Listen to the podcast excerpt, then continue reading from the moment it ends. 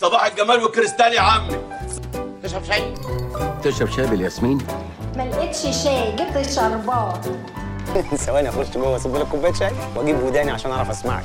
الشاي تحفة تحفة. أهلا بيكم في أول موسم من بودكاست كوباية شاي. معاكم أكرم خالد. مش عارف ليه قلبت على محمد هنيدي كده. كان معكم محدثكم نادر سيف الدين من أمام إحدى بيوت الدارة bye bye يا قطة.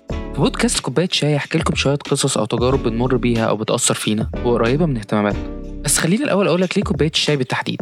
بصراحة أنا بيني وبين كوباية الشاي راحة نفسية لحد دلوقتي مش عارف سببها إيه. بس دايما كوباية الشاي مرتبطة معايا بارتياح في الكلام وحرية. يعني مثلا كوباية الشاي اللي بتشربها على القهوة لازم يبقى معاها قعدة صحاب وحكاوي ما بتخلص. أو كوباية الشاي اللي بتشربيها مع ست الكل في المطبخ اللي بسببها تقريبا بتحكي تفاصيل يومك كلها وأنت مش عارفة إيه السبب.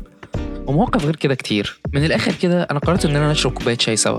فأتمنى تستمتع بالبودكاست وتسامحني لو في أي أخطاء سواء في الصوت أو التعديل لأن بصراحة أنا اللي بعمل كل حاجة هنا. يعني البودكاست ده إنتاج أوضة العبد لله. وعلى الله حكايتنا بقى.